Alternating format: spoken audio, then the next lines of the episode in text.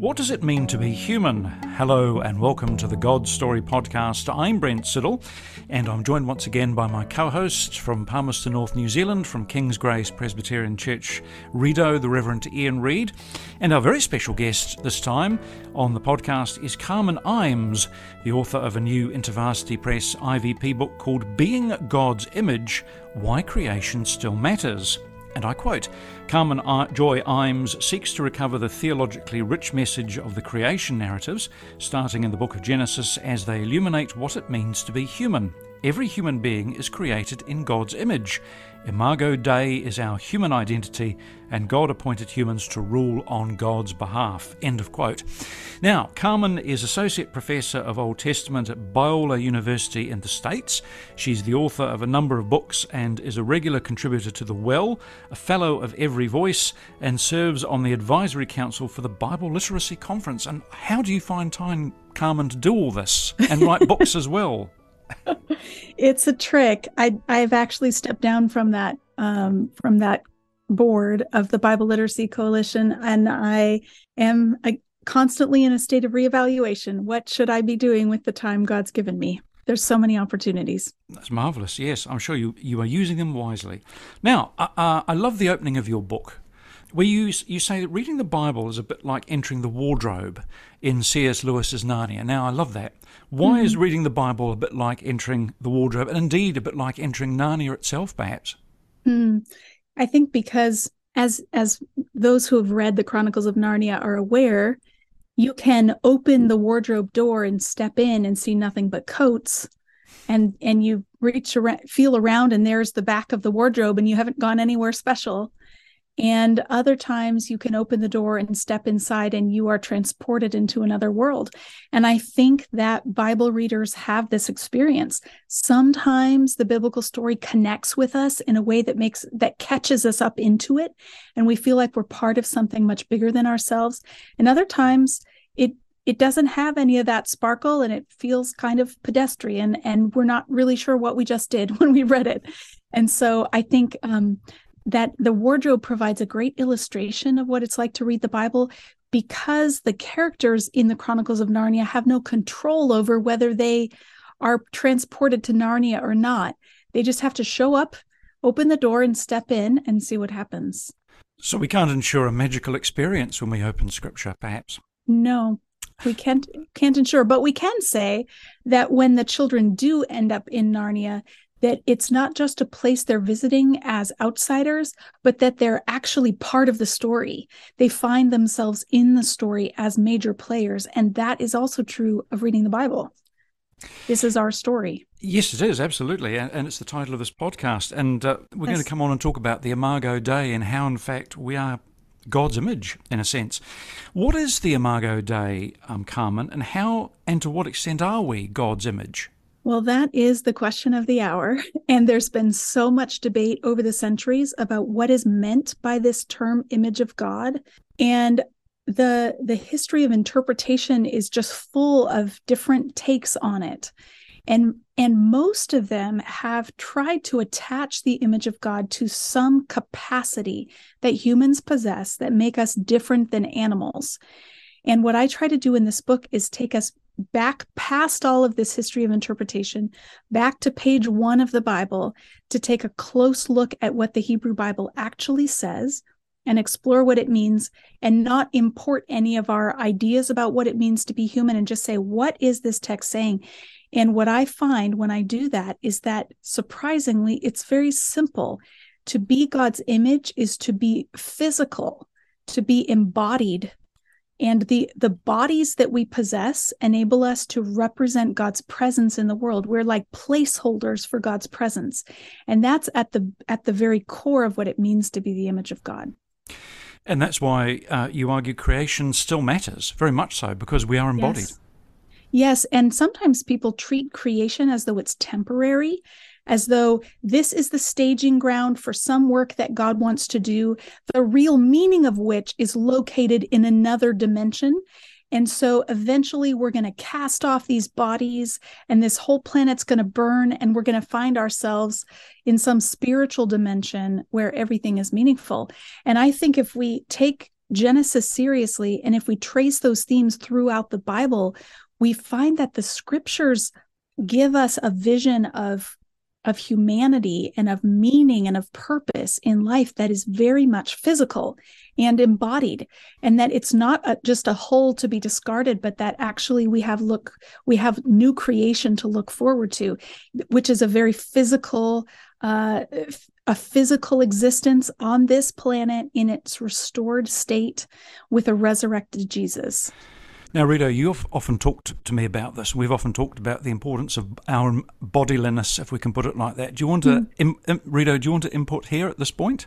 I think it's something that, that has been lost uh, in our kind of modern world. That you know, kind of the embodiment, the importance of embodiment, uh, has just been mm-hmm. denigrated. And I think along with that, just the understanding of how we fit into the world mm-hmm. ends up mm-hmm. being and the world itself you know kind of its value and, and its beauty yeah. ends up being de- denigrated do, do, you think that um, some of that flows out of our eschatology kind of our understanding of where the world is going Yeah. if it is going to if it is going to end up being burned up then why would i bother investing right now Exactly.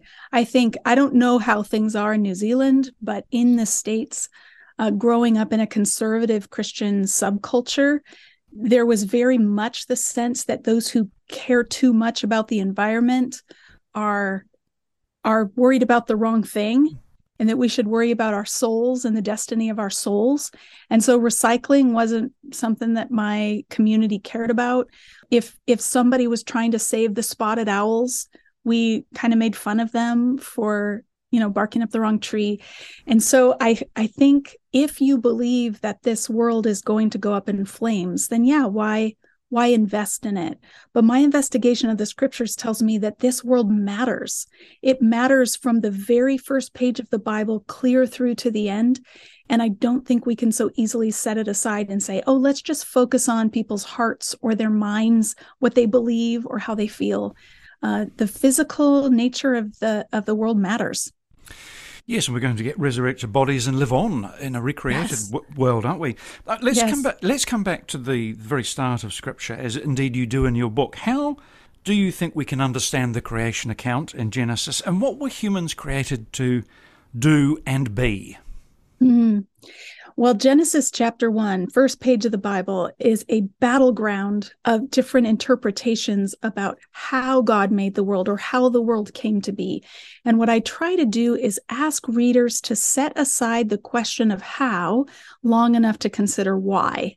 Because I think sometimes we are bringing our modern scientific questions to the Bible, and and that it's it's good to ask the bible our questions we should do that but if we do it too loudly, we might miss out on what the Bible itself is trying to say to us.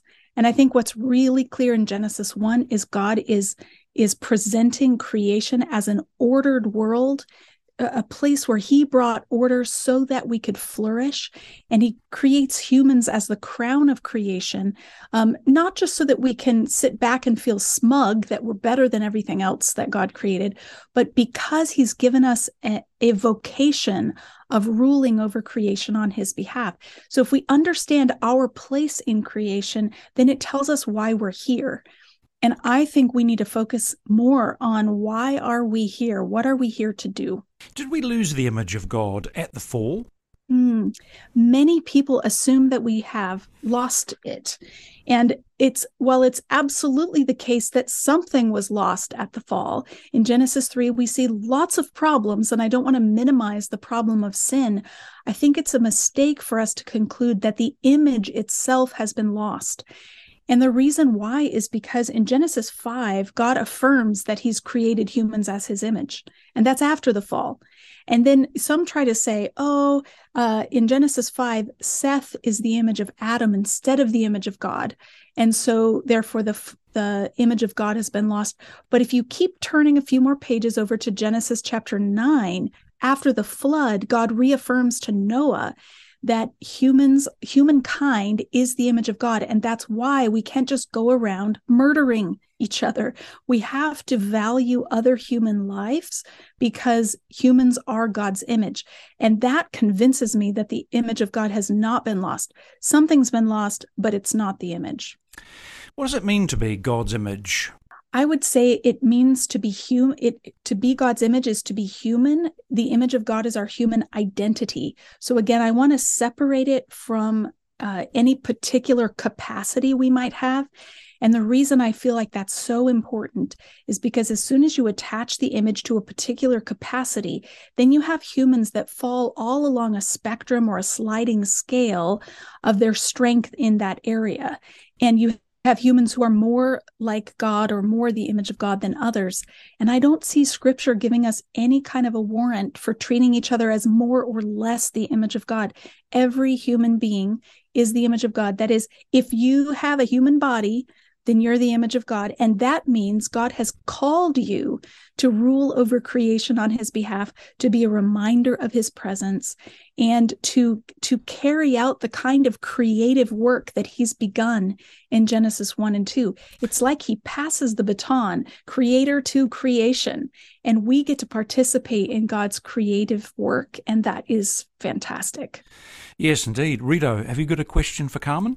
So in some sense, it's not something that that's necessarily internal, but something who we are as crea- as a created being. You kind of that we're like the pictures of God, yes. kind of walking around, and yes. that in and in when God says in Exodus, "Do not make images of me," mm-hmm. because I've already I've already made them. You know, kind, right? Kind of. Exactly. And and it's it's a different word when God says that in Exodus 20 um, not to make images, but it's it's this it they're both referring to the same entity. So um, so in Genesis one, God says He's going to make humans as His tselem, using using the word that's normally used for an idol. In Exodus twenty, the word the Hebrew word is pesel, which is also an idol, a physical idol that would go in a temple, but it's the focus of that word is on the making of it. So it's it makes sense why a different word would be used there because the focus is on the the actually crafting of the the images. But yes god doesn't want images of himself because he's already appointed us in that role. We our identity is to represent him uh, to the rest of creation. Well, let's come on and deal with uh, some of the rest of God's story and indeed our story and how we mm-hmm. are to grow and behave as images of God. Um, mm. Come on to the wisdom literature because you've got some fascinating chapters on the wisdom literature, Song of Solomon, Proverbs, and um, well, Ecclesiastes too, which I absolutely yes. love. I want to ask and you, Job, yes. and, jo- and let's not forget the mighty, the mighty work of Job. No, absolutely. Why is it important to cultivate wisdom as humans? Do you think? Mm-hmm. Well, I mean, if we go back to Genesis 3, it's a quest for knowledge that is what puts humans on the wrong track. Adam and Eve are presented with a choice. They can trust that God is the true source of wisdom and they can they can let him define what is good and what is not good or they can go and try to seize it for themselves and be the, their own arbiters of meaning and of knowledge and of wisdom. Mm-hmm. And so I think we get the wisdom books, Song of Songs, Proverbs, Job, and Ecclesiastes in part as a as an exploration of this human desire for wisdom what does it look like to pursue wisdom faithfully so that we don't end up repeating what adam and eve did in, in trying to find wisdom outside of god but that we lean into what god says is good and each of those books explores that from a different angle Mm. What does the Song of Solomon have to teach us about wisdom in mm. sex and relationships? It's un- unusual to find the in some ways it's not, but you might think yeah. that it's unusual to find the Song of Solomon as as a wisdom book. Yes, it's it's a surprising book because and all all of the all of the wisdom books are surprising in that they don't sound very covenantal. There's very little about Israelite history. There's not any talk about Sinai and the law at Sinai and how to live as God's covenant people. And that's why I chose to talk about them in this book because I'm exploring more broadly the question of what it means to be human. So although these books don't use the phrase image of God, it's they're talking about the human predicament, the human condition. And so the Song of Songs is a beautiful exploration of human sexuality. And we see the this sort of dramatic stage play almost of lover and beloved and their desire to be with one another. And the fact that it's in the Bible makes some of us blush because it's almost it's very erotic poetry. And yet it's there to tell us that our human embodiment, including sexual desire, is part of God's design. Part of what it means to be human is to have sexed embodiment, and that produces certain sorts of desires. And so there's all sorts of lessons we can take away from the Song of Songs. Um, but among them, uh, I would say we we learn that that sexual intimacy is a gift from God not something that's shameful. And it's meant to be enjoyed within a committed relationship between a man and a woman. And and it's mutually pleasurable there's no there's no sense of exploitation or domination or hierarchy in this book it's just this beautiful back and forth with the man and the woman pursuing one another and i think we can learn so much about um, you know correcting some of the the um, broken ways that that our sexuality is expressed today, the, the kinds of um, traumas and the kinds of difficult relation difficult sexual difficulties in relationship could be healed if we if we brought ourselves into alignment with this kind of vision of human sexuality. Absolutely. Rito do you want to feed into that most of our vision of the past is that sex was kind of pushed down that you know kind of mm. ancient ancient cultures didn't really you know kind of talk about that or you know kind of it was or it was all domination you know particularly mm-hmm. men do- dominating women uh, Song of Solomon isn't like that at all. It kind of ha- help us understand, you know, kind of what, why is that the case? Was it different to the culture at the time? Mm. You know, kind of, was it, you know, radical? I suppose there is a radical sense. I mean, in a in a culture in which marriages were arranged by one's father, um, and and there wasn't a like romance didn't seem to be the thing that drove marriage uh, marriage alliances, but it was more of a social cultural bonding of two families arranged with a transfer of wealth between families. um, yeah, this this would be kind of a radical vision, um, but but exploring that that true nature of human desire and the way God designed us to connect with each other. As you're aware, the, the history of interpretation has been filled with examples of people who've read this book, the Song of Songs, in a kind of allegorical way as a love love story about God and the church. And I, for a long time, imagined that the reason this allegorical view came up or arose is because people were embarrassed by how overtly sexual the, the book was. But Eugene Peterson makes the point, and I, I think he's convinced me that people didn't read the song allegorically because they were embarrassed by its sexuality, but rather because they understood sexuality in sacramental ways. They saw the, the relationship of husband and wife as pointing to something greater than itself. There's a sort of transcendence to romance that um, that the church has capitalized on through the centuries. Mm. Yes, and the spiritual and the sexual are somehow intertwined. Mm-hmm. Um, yes, uh, want, we need to get on to the Lord Jesus before we run out of time. We've got to go. Yes. We've, got, we've got to talk about the Lord. Jesus. I, I can't. I can't pass by the uh, opportunity to ask you about Ecclesiastes. Now, how does Solomon and all his vaporousness and his transitoriness? what is he going to teach us about the Imago Dei? Mm-hmm. Yes, the book of Ecclesiastes is such a surprise to someone reading through it's the fabulous. Bible and it's fabulous. I love it. And used to it, it, if you're used to hearing the messages of a church context, it just sort of slaps you upside the face. What is this? You know, the book, if you're reading in the NIV, the book opens by saying meaningless, meaningless. Mm. Everything is utterly meaningless. And you think, uh, that doesn't match what I know of biblical theology. So what do we do with this? And many people have tried to explain that by saying, well, this book is preserving the words of a cynic, but we're not supposed to trust his assessment. And they try to say that there's this greater narrator who's responsible for verse one and the last few verses of the book. And so that's the person to listen to, and everything in between is unreliable. I take a different approach. I believe that the the voice that we're hearing throughout the book of Ecclesiastes is giving us a a valuable take on life on planet Earth. It's not one that's in the form of a prophecy or divine commissioning. but rather one born of experience. And I think we get off on the wrong foot if we translate the Hebrew word hevel as meaningless. As you already alluded to, Brent, the, the word hevel means vapor. And so this is a metaphor. It's vapor, vapor. Everything is utterly vaporous. So what that's saying is not that life is meaningless, but that the meaning of life is hard to grasp vapor exists right? You can see it coming up from some from a steaming pot of soup. You can see the vapor but you can't grab onto it and, and hold onto it.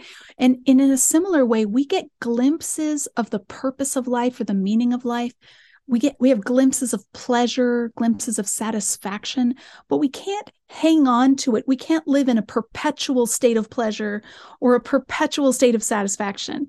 And so i think that the writer of ecclesiastes is trying to say to us stop taking yourself so seriously and stop striving for what you don't have yet and instead stop and enjoy the journey enjoy those fleeting moments of pleasure those fleeting insights savor them while you have them and and and while you can and then move on. And i think so many of us in western culture live our lives in a quest for something we don't have yet. And the author of ecclesiastes is saying that's an empty way to live your life always pressing for what you don't have yet. Instead stop and celebrate what you do have I, I just wish Ecclesiastes was taught more often in our churches, mm. and if we could get rid of these. I mean, vanity um, is another. An, I think the King James Bible set us up for failure there with that one. I'm yep. sorry, yep. all, with all due yep. respect to its magnificent translation in other parts, but vanity mm-hmm. and vanity meaninglessness doesn't, just doesn't capture it at all. Oh, no. I wish we'd had more time. We could talk on and on about Ecclesiastes. I love it. But now, how does the Lord Jesus Christ fulfill the Imago Dei? Mm. Well, the New Testament tells us unapologetically that Jesus is the image of God. And this is after a long silence uh, on that phrase. We, we get the phrase image of God in Genesis 1, 5, and 9, and then we don't hear it again till the New Testament. So after this long silence, the Bible reopens this conversation about the Imago Dei and says Jesus is the image of God. And I think we make a mistake if at this juncture we say, oh, okay, Jesus is the image of God, but I'm not. And that's the way a lot of theologians actually go. They say, okay, only Jesus is the image of God, and all other humans are aspiring to be like Jesus. And I just don't think that does justice to Genesis chapter one and what it seems to be saying that every human being is the image of God. And so I don't I don't see Jesus as the image of God. I don't think he's called the image of God because he's divine. He's he's deity. I I think that the New Testament calls Jesus the image of God because he's human. And all humans are the image of God. And so this there's this beautiful thing where the God who is represented by humans becomes human himself so that he can represent himself.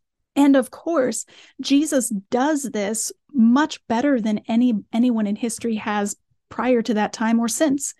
And that's the sense in which we need to look to Jesus as our model, not because we're trying to be the image of God and we're not, but because as the image of God, we have failed to live in alignment with our true identity. And Jesus shows us what it looks like to lean into how who God says we are and what he's designed us to do. And when we do that, then all of the glory that Christ intends for us to display is available to us.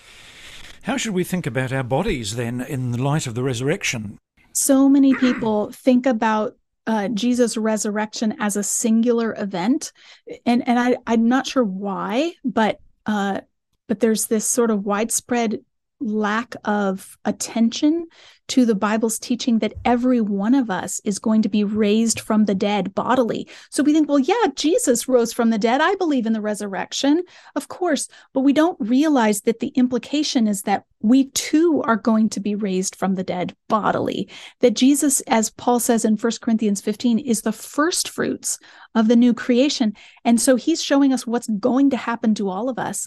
And so I think as we look at Jesus as the image of God who has become incarnate, he's taken on human flesh. He dies physically, he's raised physically, and he ascends to heaven physically. These tell us that we're not just about to get rid of our bodies so that we can get on with the real business, but that our bodies are part of our future. Last question, um, Carmen, and then I'll throw it open to Rito um, before we close. How does the Imago Dei help us think about disability, for example? Mm. This was one of the most meaningful parts of studying to write this book because I had been convinced that if we if we say that every human being is the image of God and the image cannot be lost, then it would have implications for disability. But as I dug into this subject more, I just became aware, more aware than I was before, of how much um, we imagine, many of us imagine an able bodied person as the ideal human. And anyone who experiences any kind of disability, whether that's physical or mental, emotional, that that they're somehow less human. And it's an insidious way of thinking. And I hope that this book helps people recover the biblical truth that every human being is the image of God, even if they find themselves uh, to have some kind of disability. One of the stories that has captivated me is the story of Moses when God is commissioning him at Mount Sinai. And Moses complains, I can't go to Egypt and confront Pharaoh. I'm I have a speech impediment. And I believe it's an actual, not just that he's afraid of public speaking, but that he has a speech impediment. There's a physical disability. And God says, Who made your mouth? uh, he he implies that he made Moses that way. Not that Moses is that way because of sin or brokenness in the world, but actually that God designed him this way. And I think what that's teaching me is that God did not design us to be self sufficient, independent able bodied people, but he designed us for community and interdependency. He had already planned for Aaron to come alongside Moses and help him fulfill, fulfill the commission God gave him. And I think the same is true of all of us. We all have weaknesses, if not outright disabilities. And God is not surprised or overwhelmed by any of it. We, every one of us, is still the image of God, and God will empower us to do the work that He has called us to do. Mm, fascinating. Rito, your final thoughts for Carmen, please. Just just one little thought on, on that is that I think it's interesting that when you have, particularly in Christian communities, when you have people with disabilities as a part of those communities, the the value that they add to those communities is immeasurable. Yes. Uh, and the beauty that they're able to bring out in, in those communities uh, yes. is just amazing that you, you, you couldn't. The, and the words of Paul, you know, kind of the shameful things uh, kind of bring the beauty out in the community some, somehow. Yeah. I don't I don't know how it works, but there is something magical that happens there. Yes, and I think because disability reminds us that we need each other, and and mm. someone who experiences the world in a different way than I do has something to teach me about what matters and about how to be community for each other. Mm-hmm. Just yesterday, I had a minor surgery on my eyelid and I ended up with a patch over one eye. And so I experienced just for 24 hours what a disability might be like to have my sight impaired in some way. And it, it was just fascinating both to feel what that would be like, but also to measure the reactions of others who saw me and yeah, and either sort of looked away or s- smiled sort of with pity or asked about it or whatever. I mean, just it, it was just a tiny experience of what that might be like uh, long term. And I think we have so much to learn from each other. Mm, yes, indeed, absolutely right. Carmen Imes, a fascinating interview. I wish we had more time, Carmen. It was just great. Um, the new book from IVP, InterVarsity Press in the States, is called Being God's Image Why Creation Still Matters. And thanks to our creative team at Liquid Edge, who sponsor this podcast and who take care of things behind the scenes. Carmen, thank you. And thank you also to my co host, as always, Rido, the Reverend Ian Reid of King's Grace Presbyterian Church, Palmerston North, New Zealand. Rido and Carmen, thank you so much. Mm, thank you as well. Blessings to both of you. And to you. We really hope you've enjoyed this episode of the God Story podcast. If you want to help us make more great episodes like this one, you can head over to our Patreon page and become a God Story podcast supporter. You'll receive our undying gratitude, plus a few bonus goodies for your ongoing support. Just visit patreon.com slash godstorypodcast. That's P-A-T-R-E-O-N dot com slash godstorypodcast. As always, you can get in touch with us via our website, godstorypodcast.com.